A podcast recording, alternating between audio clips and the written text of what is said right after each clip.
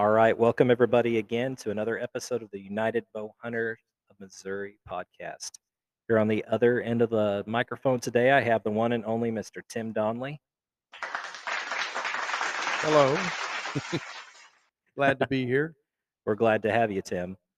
Um, I just wanted to start off what we what we're going to start doing is kind of act, ask about the history of each uh, person we interview, kind of what got you started into bow hunting, maybe your first bow, some of your favorite hunts. And another thing we want to hit with Tim Donnely is Tim is an official Pope and Young Measurer, and uh, there's a lot of cool things we could probably dive into there. But uh, first of all, Tim, just how are you doing today? I'm doing fine. It's always a good time at the uh, festival here. Yep, yep. Again, we're live at the festival. I think several of our first episodes will be here.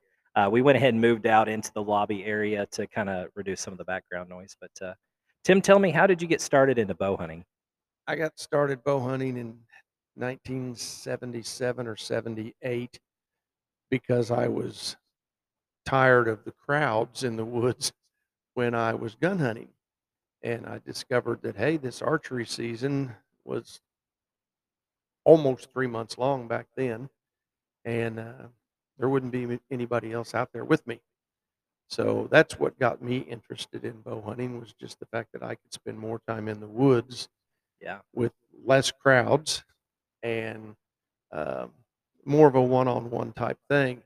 I also wanted the challenge.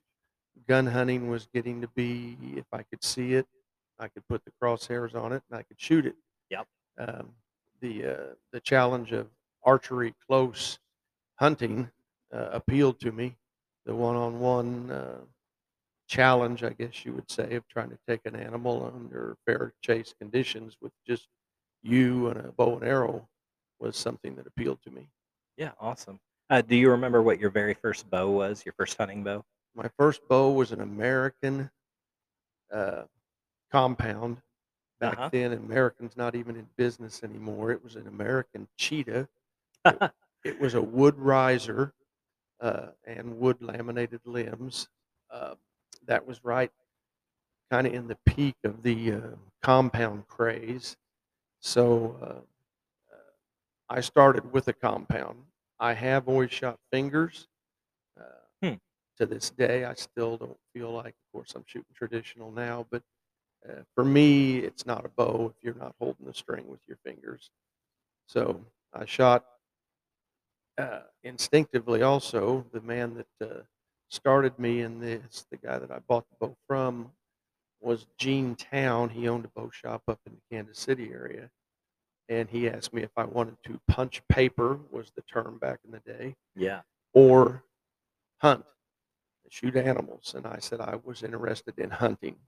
So he suggested that I uh, shoot instinctively, which there's some controversy on that instinctive or point of aim, blah, blah, blah. But Yeah. it is true instinctive in many instances, and it was for me.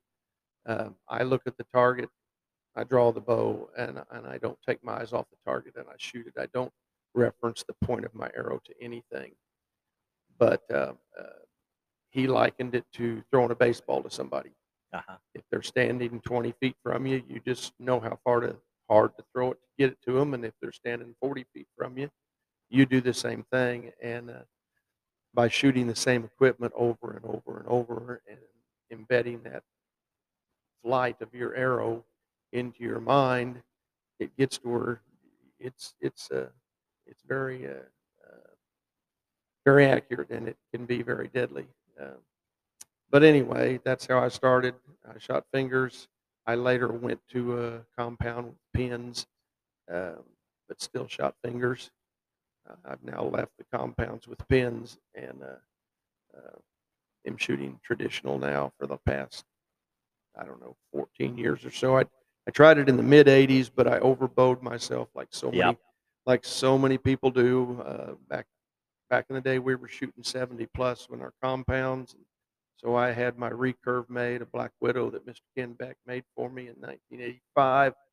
I had him make it at 70 pounds. He tried to talk me out of it, but but I, I uh, said no. I'm shooting 75. I- I'll drop five pounds. So I dropped five pounds, and I was overbowed. I did kill a little forkhorn with it that year, uh, uh, but I, I sold it.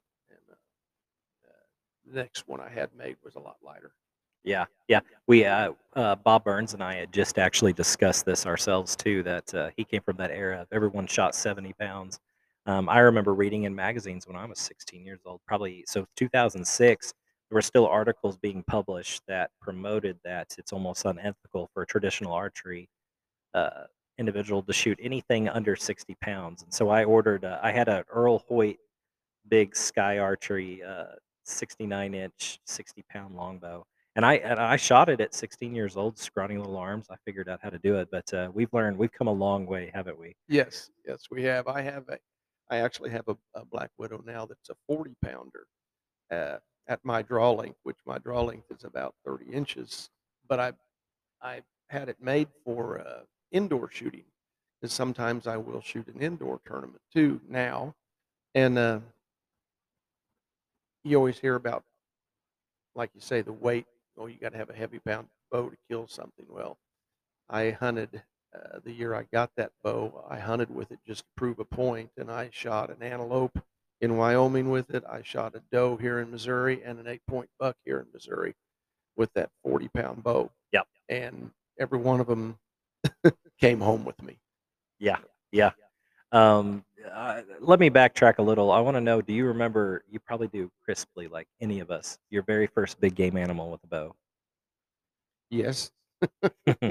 I don't know if I should tell the story though or Oh, no, I can, but um, my uh, grandparents had property in Osceola, and Osceola, Missouri, and that's where I, I have done uh, the majority of my deer hunting.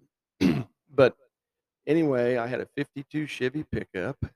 Uh, I had been down there hunting at Grandma's for the weekend. My uncle was down there cutting wood, and this was in 1978 and I was headed back to at that time I lived in Liberty up near Kansas City, Yeah. and uh, wife was with me, and we said our goodbyes and we headed up the hill to leave. Grandma had a she had a, basically a two mile long driveway, yeah, red rock gravel, and um, uh, before you got out to the blacktop, and there was another house on the road right as you got off the blacktop, and Grandma's was at the end of the road.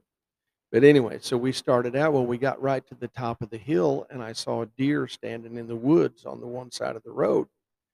So I slowed down naturally and came to a stop. And the deer would look at me, and it would look back the other way, and then it would look at me and look back the other way. And then I heard dogs barking. And I thought, oh, that deer is being pushed by those dogs. So sure enough, it starts walking toward the fence to jump the fence and come out in the road, and it's limping. And uh, again, I you may have to edit this out. I don't know, but uh, it was limping, and in my mind, I thought, okay, those dogs have got it once, and they've already heard it. I know a lot more about deer hunting and dogs chasing now, fifty some years later, than I did yeah. then. But you know, but I that was what I thought. I thought, oh, they've they've hurt that deer.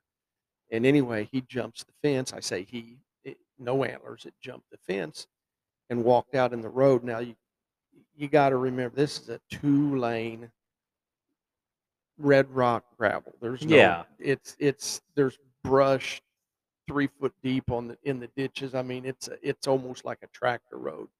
But he jumps out there. Well, by this time I already had my bow in my hand, which was in the back of the truck. So I got out and just reached over the bed of the truck. I got my bow. I got an arrow on. He stopped. I shot. Good chest hit. He ran, jumped the fence on the other side of the road, and ran through the timber like there was nothing wrong with him. Absolutely nothing wrong with him. But he did stop out there after, I don't know, 60, 80 yards, and I saw him fall. So I'll try to condense this back down to the house we go. I tell my uncle I've shot a, a deer with my bow, and uh, he's like, You're kidding. I said, No, I did. So we get the tractor, the trailer, we go back up through the pasture and into the timber to pick this deer up. Well, when we get close to it, we realize this doe has it's it's uh it has some other things that generally bucks only have oh, and then I realized that it is a buck. It has fresh scabs on its head where it has just shed the antlers. And this was the last week of December, which is a little early. But Yeah. anyway, uh, then when I grab the deer to move it around to to uh, uh, dress the deer, one front leg doesn't straighten out. It's bent and it stays in a bent position. It is dwarfed in size. Oh. When we clean that deer and I skin it, it has a load of number six shotgun Ah. pellets in that shoulder. So that that buck had gotten too close to a, uh squirrel hunter at some point in time back Uh-huh. in the day, and they thought they could drop him, but obviously they didn't. And uh, no telling how many years that deer had traveled like that. He could run fine. You did not see any limp, but when he Yeah. was walking, he limped, and that's why I thought the dogs had had got him. Uh, I also uh, saved the jaw out of that deer, sent it into the conservation department at the time, and that deer was seven and a half years old. Wow. That buck was seven and a half years old, and uh, they were large scabs on that pedicle too. But I still have that arrow to this day, uh, Oh, and that's man. that's the first. Uh, other than some bullfrogs at the pond and Yeah. maybe Yeah. a, a rabbit or two, but that's the first big game animal I killed.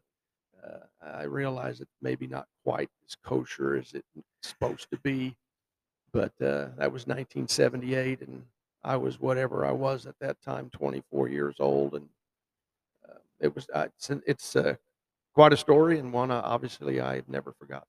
Yeah. And it, it what what it did was it ignited something in you, right? When you watch that arrow do what it's supposed supposed to do. Yeah. I mean, Yeah, I I've always loved the flight of the arrow. It just and a lot of guys say that, and I guess it's because it's true. It's it, it just i- there's really not much any prettier than watching the, that arrow fly where you want it to fly, and uh, especially for me by doing it instinctively. yes. Yeah. There's just something about that when you watch that arrow and you um there's just it's a there's a famous rocker who I think calls Yeah. it the mystical flight of the arrow and Yes, he's not really too far off there. Yeah. Um, let me ask you uh, before we move on. I actually thought about this. We may discuss. Uh, you and I shared a hunt together once, and we might just briefly cover that adventure.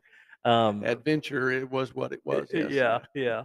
Um, but uh, are, when you think about the archives of memory, and you've got a lot of experience. Uh, I'm not trying to call you old. I'm just saying you've done a lot of awesome things.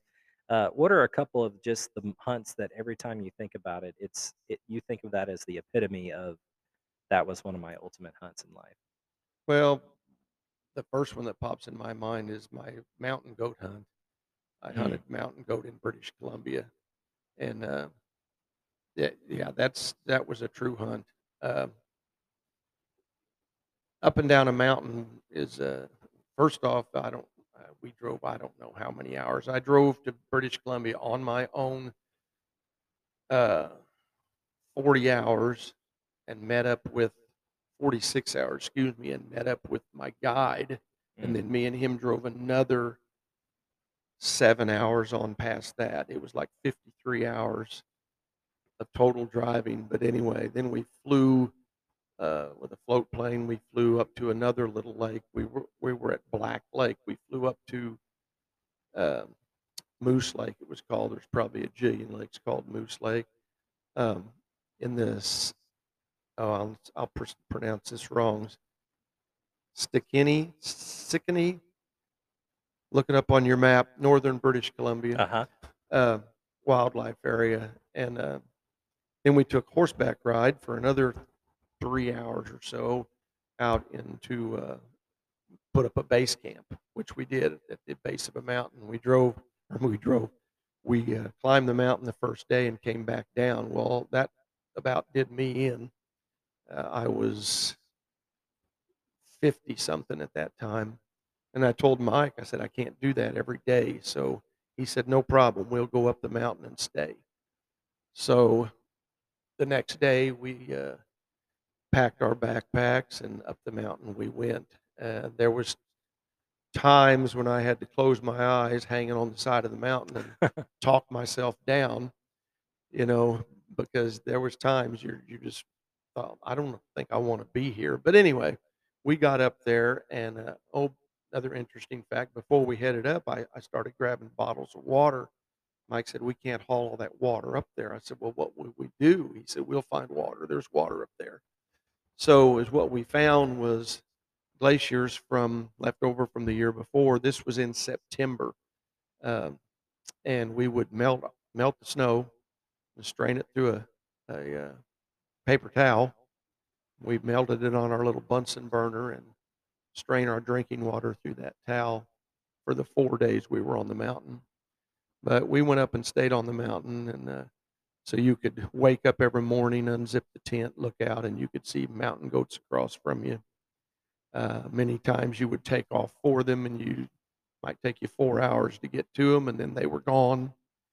But uh, I lost 10 pounds on that hunt. I got the blisters on my feet, which made it difficult. but uh, uh, it was a one of the most ad- adventurous hunts and the, probably my, my most memorable. I got the most out of that hunt. I did shoot a mountain goat at about 19 yards um, straight down the hill. Uh, we thought it was a young Billy, but it turned out it was a nanny without kids, Okay. but which is legal. Yep. But the uh, trust me, the nannies climb just as high as the Billies do. Yes. Yeah. we were up on the very top, and she was coming up to us, and uh, as like with with sheep also and and uh, goats, they they don't expect uh, danger from above. Yes. Yeah. So when you're above them, they're kind of mesmerized and confused. And she stood and looked at us, uh, and she stood there too long. So Yeah. Anyway, but she we shot her. She slid down, ended up in a crevice. Mike had to go down and get her. We had to ball her up in a ball and tie her her horns up with. Uh, we tied sweaters around them and everything else, trying to keep them from getting damaged. Then we had to kick her off the mountain. Oh wow. And then we had to circle back down below and try to find her again, which we did. And it all turned out good, but uh, that would probably be my, if not my most memorable, one of my most memorable hunts. Wow. That's incredible. Do you remember what kind of bow you had on that hunt? I was shooting a Hoyt. At that time, I was shooting for Hoyt. Um, Oh really?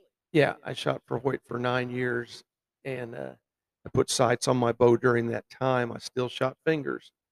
Um, but yeah, I shot for Hoyt for nine years, and then I started getting the traditional itch again. I Yep. I, uh, I went actually ordered uh, one of my last bows I got the years that I got my free bows. I got a Hoyt recurve, and was Like a shooting game it. master. Yeah, the, Yeah, yeah, it was yeah. the. Uh, it's not the game master, but it's the same thing. It's yeah. El Dorado or I don't think they're making that one anymore. The name, but yeah, it's like the game master. yeah. metal Yeah. riser, the bridged metal riser, and wood limbs, and uh, uh, took it on a bear hunt in Alberta and killed, uh, shot my first bear with my Hoyt recurve, and then I mean uh, compound, and then in uh, British, in Alberta you're allowed two bears. Shot the second one with my recurve, and Really? the uh, the uh, second one was uh, actually bigger than the first one, and he made Pope and Young book. The first one fell just just a little bit shy, but both of them were 300 pound bears. Oh So that was my goal was to take the first one with the compound, and then once I got one, I, I'd hunt the second one with my recurve, and, and it all worked out again. And that was a that was a very memorable and fun hunt too for that reason, and uh, also for uh, fording the Firebag River on a on a raft and a pull rope. They had tied a rope up, and uh, you uh, you would drag yourself across on the fighting the current of the river. You know, on That's- your you that's put crazy. all yeah you put all your stuff on the raft, and then you pulled yourself across on the on the on the rope, and and pull yourself back across to get more stuff. And yeah, it was it was quite a, a Yeah. fun hunt too. Well, Tim, I thought every single one of these bear hunts that that a guy would go on, that they drop you off in a Ford Raptor and you have air conditioning and heated seats, and they pull you right up to the tree stand and you climb up there, and about three minutes later, a nice big bear comes in and you. Well, there are plenty of the, of those, uh, and and don't shy away from those just because they are. And for just another side note here for any of you that's listening and don't think you want to bear hunt. Bear hunt is is very fun. They're very fun. Um, I was invited to go on my first one in Saskatchewan, and uh, I thought, okay, they're going to walk up and stick their head in a bucket and eat some raw meat, and you're going to shoot them. What what's what's so cool about that? But it is just being in the proximity of bears here in Missouri. We don't have to worry about anything like that. We have deer, we have turkey, you know, we have a coyote. That that's it. But when you're sitting in a tree stand and you don't even hear anything, and all of a sudden you look down and there's a bear standing underneath your tree, or you get two boars that come in on a bait and they're circling and chomping their teeth at each other and growling, uh, or you have a sow with cubs at the bait and you're trying to be quiet because you don't want those cubs over coming up your tree because mama won't like that. Yeah. I've seen, uh, I, I've experienced so much. I've got so many memories of watching cubs play at the bait, watching mama fight off boars, running the cubs up trees, watching two boars circle and and dare each other, uh, uh, bait hunting for bears, plus the big woods, the boreal type forest that you're in in Canada many times. You couldn't find a bear on your own No, there's no way. you could well yeah you've bear hunted uh, Yeah. ethan you, you you could you could walk for hours or days and never hit a road so you have to do something to bring those bears to you i've also spot and stalked bears in british columbia for- Really? yeah for those that don't want to do a a baited hunt and spot and stalk bear is also it's very challenging Yeah. we uh, we uh, drive logging roads and glass clear cuts and mountain canyons and so on. And so on until you find a bear and then you from a distance you uh, make a judgment on if that's a bear you want to go after and then you take off after him and it might be a mile and then once you get there it's you and the bear. I i i had to take my boots off and put my wool socks on and tippy toe uh, i stalked this bear for over 30 minutes um, and ended up getting up within 20 yards of him Mm. and taking him. But yeah, you have to you have to be quiet. You have to play the wind. You have to do all that stuff. But so I've done both. I've I've spot and stalked bear, and I've also uh, bait hunted bear, and both are very exciting. If you get a chance to go on a baited bear hunt, don't hesitate. Yes. It is adventurous. It is fun, and truthfully, bear hunts are still one that a guy can't afford. Some of these hunts nowadays are just Yeah. getting so out of sight. You They can't are. do Yeah. anything with them. But if you want to save for a year or two, you can go on a bear hunt still. Yeah. And it's it's definitely not a given. I was just uh, speaking earlier in a, s- the seminar about taxidermy care that uh, I got ignited with it in 2014. I just wanted to try bear hunting. I thought I'll go on one of these hunts. It was a baited hunt. I thought I'll just shoot one bear. I'll knock that off my list. And now it's it is my number one obsession. I've um, here I am nine years later. I've taken four bears, and if I if I had the choice, I would bear hunt every spring and fall if my if my checkbook would allow it. Yeah. Um, but uh, and when- this this could easily become a bear hunting podcast because I think a lot of members of the UBM are are very driven by bear hunting because once you're hooked, um, I know the shakes that overtook me after taking my first bear. There's just nothing like it. Yeah. Yeah, it's it's so much different than our deer hunting here. Uh, also, I didn't think I had wolverine come into my bait. oh wow. I had wolves come into my bait, uh, martens. Uh, yeah, I mean, it, it's just that boreal type forest, and I don't know if that, that's exactly the right description, but the big, untouched Yeah. timber that you see in Canada, it, it's just it's just amazing. Uh, it's it's an adventure. It is truly an adventure, and the country that they live in is an adventure. The the northern woods are just something else to behold. Uh, Yep. I actually I was privileged to shoot a really pretty decent bear a few years ago. Tim actually scored it for the Pope and Young and for Compton. Was one sixteenth shy of Boone and Crockett. But anyway, that's another story. um, I'll I'll never forget when I when I came into that outfit and they showed me my own bait sites to set up my tree stand and stuff. It was only 15 yards off of the main road, and I thought it was a complete joke. But once you just got over the little ditch into those dense pines, you were in a totally different world, secluded from all of everything. And I'm So- gonna guess your main road was probably a gravel road. yeah, and in fact, Yeah, it was it had yeah. turned into a two track, but it Yeah. seemed so unrealistic to me, you know. Yeah, So, it's it's uh, it's different. Like say, we can you can step off the road here in Missouri and you can walk maybe you might have to walk 30, 40 minutes or hour maybe maybe, and you'll but you'll run into another road. yeah, You can walk up there and you might not hit another road till the next day if you take off in the wrong direction. Yeah, it's it's it's something. And uh, let me let me just ask you: uh, Did you ever have a learning curve with uh, judging bear size, or have you always been pretty good with that? Well, uh, yeah, there's definitely a, a curve. Bear are the worst creature when it comes to ground shrinkage. Yeah. Yeah, they are absolutely the first one I shot. Um, came in and, and like so many, I thought, y'all, that's a nice bear. That's a nice bear. You know, this was in Saskatchewan, and I shot that bear and it ran off. And when when the outfitter got to the tree and we started tracking it, we walked up on this dead bear laying there. I wanted to say, no, that's not the one I shot because mine was big, you know. Um, this looked like a, one of them little circular throw rugs that goes in your bathroom. Yep, yep. But uh, it, I don't know, it was a 110 or 120 pound Yep. bear. First one I ever shot, though. It's still mounted uh, uh, in my house, you know. But um, when you do see a true 300 pounder or bigger, you know, you can tell the difference, and you start learning the the things to look for, the ears and the crease and the head, and so on and so on. But but when you see a really big one, Yeah. you won't be confused. There's no it. mistaking, No, yeah, no. You yeah. when it when you see a big one, you recognize it immediately. But those smaller ones will fool you, and you think it's a big one. Yeah, my very first one in Maine. Uh, let me just backtrack. When we were talking about the baited hunt again, like you said, it's an adventure to behold. It's not. It's not just. Uh, I sat there three minutes later, and that does happen. Sometimes you could, especially up in Canada, dense bear populations. You can jump up in a tree stand and have bears on you in an instant.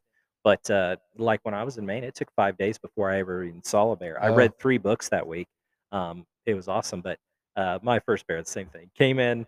Uh, I thought, you know, based on watching YouTube videos and all these things, I thought, okay, this has got to be a 200 pound bear, but it's a bear. I'm going to shoot it. I shot it. We tracked it. I heard the death moan, um, which is a very bittersweet moment, but Mm-hmm. it it it adds another part of the whole equation so unique to bear hunting. because you know you know you got it. success has happened. You've made a good shot. All Yes. those things come into play, and there's there's a little bit of a sorrow in it too. But I heard the death moan. The the the outfitter pulled up. We tracked it. Same as you. When we walked up, I just thought this looks like a like you said a little wet rug. And the first thing I said was the outfitter was, "I'm so sorry." Yeah. And and he said to me, "Hey, it's bigger than such and such." There was another guy in camp that had hunted with him the year before, so there there is quite the learning curve Yeah, with that. they so. are, and and bears are hard to track too. Again, in the forest that they're in, it, it's some of it's mossy and blah blah blah blah blah, and their hair soaks up blood a lot. So if you don't make a real good hit on a bear, y y- they're tough to find sometimes. yes. They're yeah. tough to find sometimes, and they'll. For any of you that are listening that have pig hunted, bears and pigs are very similar Yeah, if you make a good hit on them, if you double lung them, you might see them go down. yeah, they don't go far. If you don't, they'll go to the thickest, nastiest stuff, just like a pig does. Yeah. Well, we're going to come to a stop real quick, quick, and start recording again. All right. Well, we are back. Uh, our current software allows 30-minute intervals, so uh, that's probably good for everyone listening because uh, I think both of us both of us can be a bit of a chatty Cathy. yes, yes. Get me started, and I'll keep going. Yeah. Yeah. So anyway, we'll kind of leave bear hunting, and we probably won't reference it much, but I did uh, I did mention earlier we had a javelina hunt together. That's how I first met Tim. Um, let's just say uh, another fellow UBMer and I, uh, Bo Johnston, were on that uh, UBM member hunt uh, down in southern Texas. I think it's like 11 miles from the border. And uh, Bo and I had gotten, in- that far. yeah, I don't even know. Yeah, it's and they, close. That could be a whole podcast. What goes on? Yes, yeah, yeah. Anyway, yeah. Yeah, and uh, we we unfortunately didn't make the greatest hits uh, on a couple javelina. They ended up in a cave. Um, we ended up uh, Tim Tim got involved and really came in for backup. And is there anything you would just want to reference to that? Well, or- yeah, I can say you could spell out the whole thing, how long this took. I didn't even know you guys were down below me hunting. It's big country. Texas has got some really big country. But anyway, yeah, they they shot one, and, and it would. I don't know if you'd call it a cave. It was an overhang yeah, in a creek. Little bank, cavern. Basic, basically a dry creek bed that I'm sure in the spring maybe has a little trickle of water in it. But it was back up in there, what, five, six feet, maybe more? yeah, yeah. It went back up in there a ways and turned out there was three of them at hold. Three of them or Four, four of them. Yeah, Four of them hold up in there. And you could hear them in there popping their teeth. And Bo said, well, I've hit one and I'd I'd hit hit one one as well. too. Yeah, so you know, we got down, and it, and by now it's dark. It's it, you guys shot them about dusk, yeah, and so we're there with our flashlights, and we're looking up in there. You can see eyeballs, and you can see teeth, and you can see hair, and you can hear you can hear teeth popping. But so uh, again, this eh, for anybody that's hunted pigs or javelina, you'll understand, and for those of you that haven't, go do it. It's a lot of fun. But we ended up laying on our sides and shooting up under the uh, yeah. Bo- Bows were to- totally horizontal. yeah And, and let me preface by saying we would have never done this with non-wounded javelina. This was yeah yeah this yeah. is well, this was an ethical dilemma that Yes. we needed to do the right thing. we needed to try to down. finish this and put them out of their misery and uh, uh, but yeah so we're on our sides and shooting up into that crevice and we bent arrows we broke arrows and uh, but we- javelina came flying out at us. we had a couple of them come flying out between our legs beside us and uh, but we killed three out of the four the one that got away was fine Yeah. um, so uh, i guess each one of us ended up with a with a, a javelina and uh, just another tidbit we did we rock paper scissors to see who crawled up in there i think we did well, you know, I want to say I'll give credit for Bo was Well, Bo probably the lost. first one who got up in there. Um, I I had never encountered javelina, and uh, I think his name is Gerald, right? Brian Peterson's old yes friend. gerald yeah he had warned me later that night at camp. He said that was not very bright because they are pretty feisty. And I heard them pop their teeth, and I kind of, you know, it's a 40 pound animal, 50 pounds max. You think to yourself, oh, you know, what's he gonna do? Cute little guy. And yeah and Gerald had actually tried to to close his legs in on and stop one that he hit with his longbow from running off, and it chewed. I mean, the Yeah. leg muscle off of his Yeah. bone. They're they are. I'm sure infection could be easily rampant with those Yeah. animals. So it was a lesson learned. But Bo Well, stuck his head in this one first. was dead. At least we felt like it. After after the couple ran out, we got the other. You know, we weren't hearing anything. We actually, I think, we flung another arrow up in there trying to hit it to see if Yes. it moved. You know, but we could see the hair. We could see it laying up in there. But it's like somebody's got to go in there and get him and drag him. out. Well, yeah, yeah. Bo lost, so he was in all the way to a, to his calves at least, and reaching up in there. Uh, but yeah, he got and he was dead, but he got Yeah. him and drug him out. So we got three out of our three out of four of the javelinas. I, well, I will say, you know, not to try to steal the spotlight here, but I was actually the one that at first uh, poked in there. I had the last arrow. That's all I'm going to say. And uh, that last pig was in there, and he said, "Just go for it." We shot it. It was it was Bo's hog. I shot it. We thought that he had expired. I crawled up in there, and I remember, you know, probably shouldn't make or take life decision advice from Bo Johnson. I'm just going to be honest. And he said, "Go ahead and just poke it." Well, I'm down in there, and I'm I'm a bigger guy. I can't just get out of there real fast. And I poked it with the tip of the longbow, and dust and snarling and growling. I hit my head on the top of the cavern. I flew out of there. And after the dust settled, then it was still edgy, but Bo crawled all the way up past his ankles and grabbed that thing. Yeah. And he, it, yeah, you know, I don't know. Maybe we should edit this story out, but I it, don't know, but you know, it's bow hunting. It happens. You yeah, know, things like that happen. That that's the stories you'll you'll remember those. And for for those of you that haven't caught on yet, if you haven't realized, I'm a the senior member of this talk here, and so I played the seniority card. I said I ain't, I'm not going up in there. You guys can, you young guys can go up in there. But anyway, Yeah, that's awesome. Well, uh, let me take a shift. Uh, Tim, when was it that you started uh, uh, as a measurer for the Pope and Young? And I started measuring for Pope and Young in, I believe it was 2001, I believe it was. Uh, I went to, people ask how you become a measure. You have to apply. Back in the, back then you had to apply and you had to have a sponsor. You had to have another measurer sponsor you. And uh, the closest uh, uh, workshop they were having was in Nashville that year. So I drove to Nashville from here in Springfield to uh, spend the three days there. Um, but anyway, yeah, in 2001, and then I started measuring for Boone and Crockett also in 10 years ago, 2013. 2013. So, okay. And uh, has it taken? Have you ever been on a panel? Have you ever had to travel for it? Or yeah, I I was lucky enough to be asked uh, to panel in Dallas in 2013, and then again uh, on panel in uh, St. Louis in 2017. And for those of you that don't know, Pope and Young and Boone and Crockett both have have uh, conventions every two years. Hmm Uh, Pope and Young's every two years. I think Boone and Crockett maybe every three years. But uh, and at those conventions, they ask for the largest animals that have been measured in that time frame, the top three or five, depending on how many they have, to be sent in, and then their panel measured. There's like 20 some of us measures that are asked to be there, and uh, uh, your your big caribou, your big moose, your big whitetail, your big bear, whatever it is, they're all they're all sent in, and they're panel measured by uh, a group of measurers. If that measurement at the panel is within, it's like we don't know. They won't tell the measurers. Just the just the chairman, records chairman knows the actual percentage, but it's like 1% or less. If we measured at the panel and it's within the 1% of what the original measured it measurer measured it in your kitchen or wherever he measured it, then that's the score that's accepted.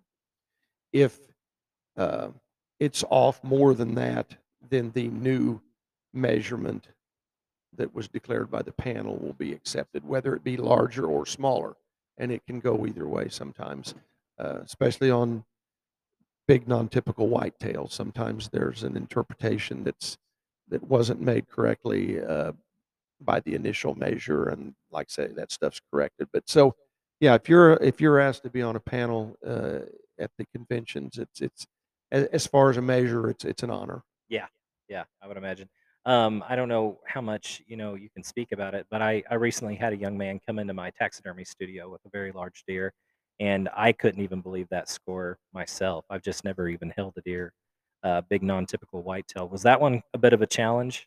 Um, Um, yeah, I scored that deer, but no, it wasn't really that hard.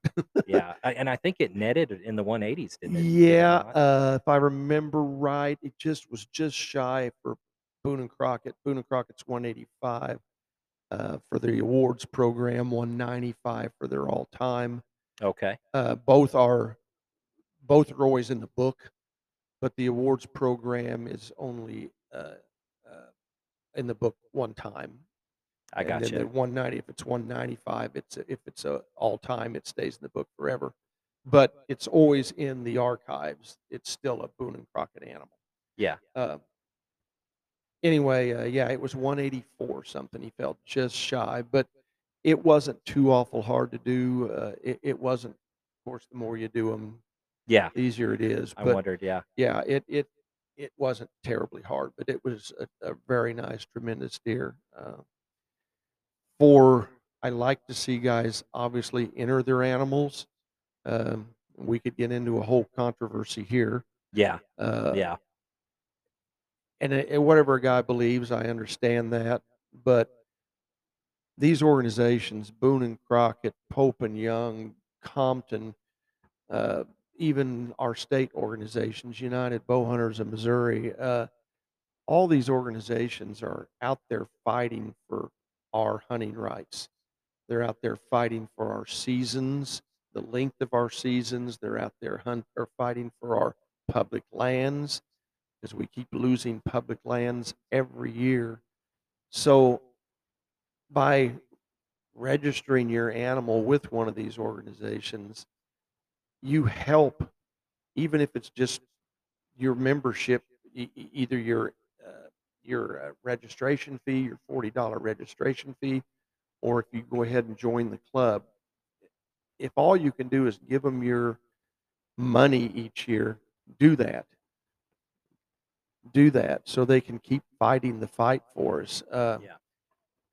You And know, they you really nice do. certificate. Yeah, they do. I'm not making this up here they people don't realize we give scholarships to to people uh, we uh, we sponsor uh, handicap camps we you know i mean and and the national organizations like boone and crockett and pope and young they're at the legislative level they're with these states they're fighting for your hunting rights and i get so many guys that are upset about the way the scoring system is and i tell them hey you know, we know, uh, well, just like we got a big game coming up here with the Chiefs Yeah. tomorrow.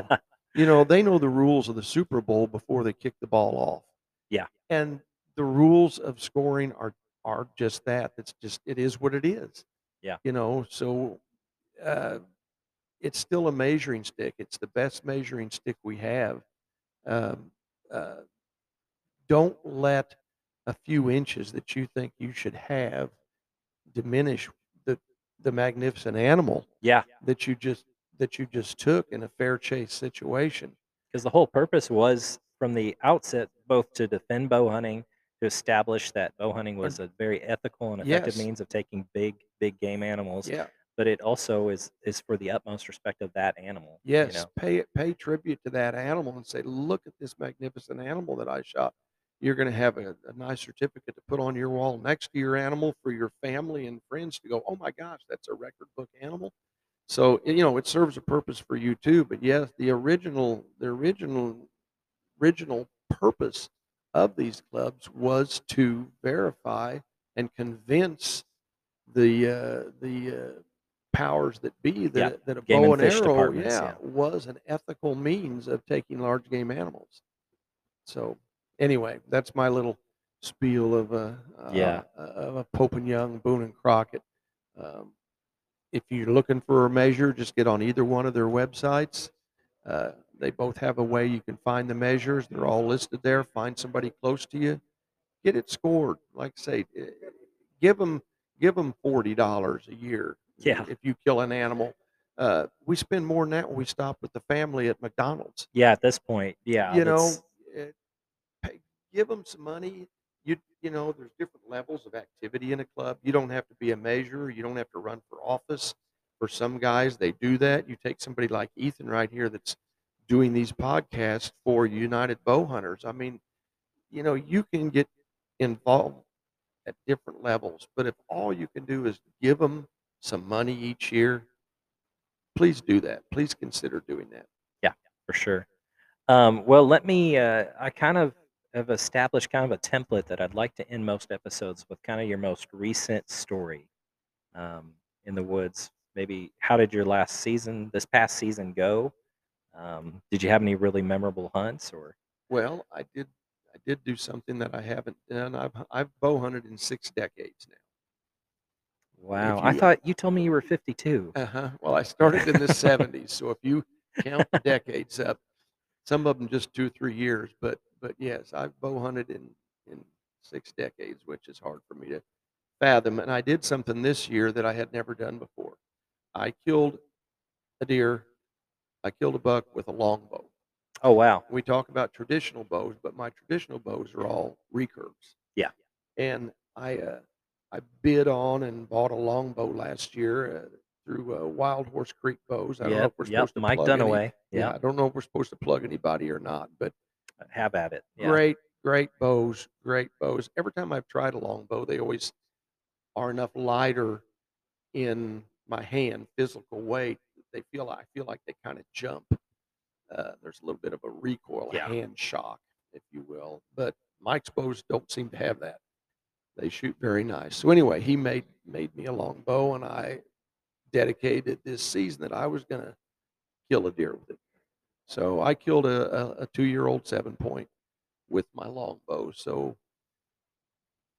I don't know how many years, 40 some years, 45, 46 years of bow hunting and seven different decades of, or six different decades of bow hunting. I killed a, a deer with a longbow this year. So that was, Really? yeah, I, I, I, I uh, that was my goal this year and I did it. Uh, also shot a coyote this year with that bow. Also. Really? Yeah. yeah. That is something. yeah. So, yeah, that's I guess my latest little goal that that uh, that I did. Uh, bow hunting is kind of a goal oriented. It, it is. Yeah. Set some goals, strive for those goals. Um, bow hunting is very satisfying. Uh, I hate to say sport; it's almost more of a way of life if you do it your whole life. Yeah. Um, but it, there's so much more to learn. It's so much more challenging than, the, than a gun hunt. And again, I'm saying right here, don't jump up and down, gun hunters. I'm not. Yeah, I'm yeah. not saying anything bad about that, but it's much more challenging to get within 20 yards of an animal compared to It- 200 yards it's, it's so. a different thing. You know, there are times I personally enjoy reloading and, and rifle hunting myself right? too. Yeah, But I, it's in my mind, it's two distinctive, different, even activities, It really, when is. it comes down to it. So it is. I, uh, yeah, just that close proximity. It is so. I shot shot coyote this year at about 14 steps. Yeah. You know, and that's hard to get to be that close to a coyote and have them not know that. You know? Yeah. And same thing with a mature whitetail buck. Uh, they're all. It's hard to be that close to a wild animal, and and pull it off. So, Yeah. Uh, let me ask you. Uh, the we, I also asked Bob and uh, Larry so far this weekend. What weight of arrow do you usually hunt with, and what kind of broadhead have you been leaning towards? Well, as you can see by my hat, I, I yeah. I shoot Zwickeys and I have for many, many years. Uh, I still shoot them, but I'm also shoot. I also shoot a Grizzly, Uh huh. um, uh, the single bevel. I've been using them the last. I remember seeing like 'em. broken Zwickeys, or not Zwickeys, but uh, grizzlies, in a certain cavern in Texas. Yes, yes. Um, uh, my, I like to sharpen my own broadheads. Uh, I know some guys don't do that, or they can't do that. They haven't conquered that skill yet. Sharpening can be a challenge, Yes. but uh, uh, I don't want to spend, you know, forty-five dollars on three broadheads and shoot them one time. So I shoot a broadhead that is durable and that I can resharpen. But yes, I, I shoot Zwickeys for many, many years, and now I'm shooting these Grizzlies. I also shoot a heavy arrow still. I believe in the heavy arrow and the penetration. uh huh. Uh, the old thing about momentum, you know, and and uh, you know your feet per second. I, I remember one thing from many, many, many years ago that Gene Wensel said. Uh, I believe it was Gene. Don't quote me on that. But uh, and for some of you that don't know who the Wensels are, look up the Wensel brothers. But he said, which would you rather get hit by? A ping pong ball going 40 mile an hour or a golf ball going 40 mile an hour? You know, I'd take the ping pong ball because it's going to sting like the dickens, but it's Yeah. probably not going to break ribs Yeah. bones. Yeah. And, but and so the heavier arrow, I still think penetrates better. Um, so I still shoot a heavy arrow. My, my arrows are between six and seven hundred grains, and that's not as heavy as they used to be. When I was shooting my compound, I shot a seven over seven hundred grain arrow. But Oh wow. Yep. I'm not shooting as much poundage as I used to shoot, so I can't shoot as quite as heavy an arrow. But Yeah. uh, but yeah, I still shoot a 600 grain arrow. Yep, yep. Where so far everyone so far this weekend is between six and seven hundred grains. Yeah. It's just a good. And uh, Yeah, there's most of your compound shooters are shooting.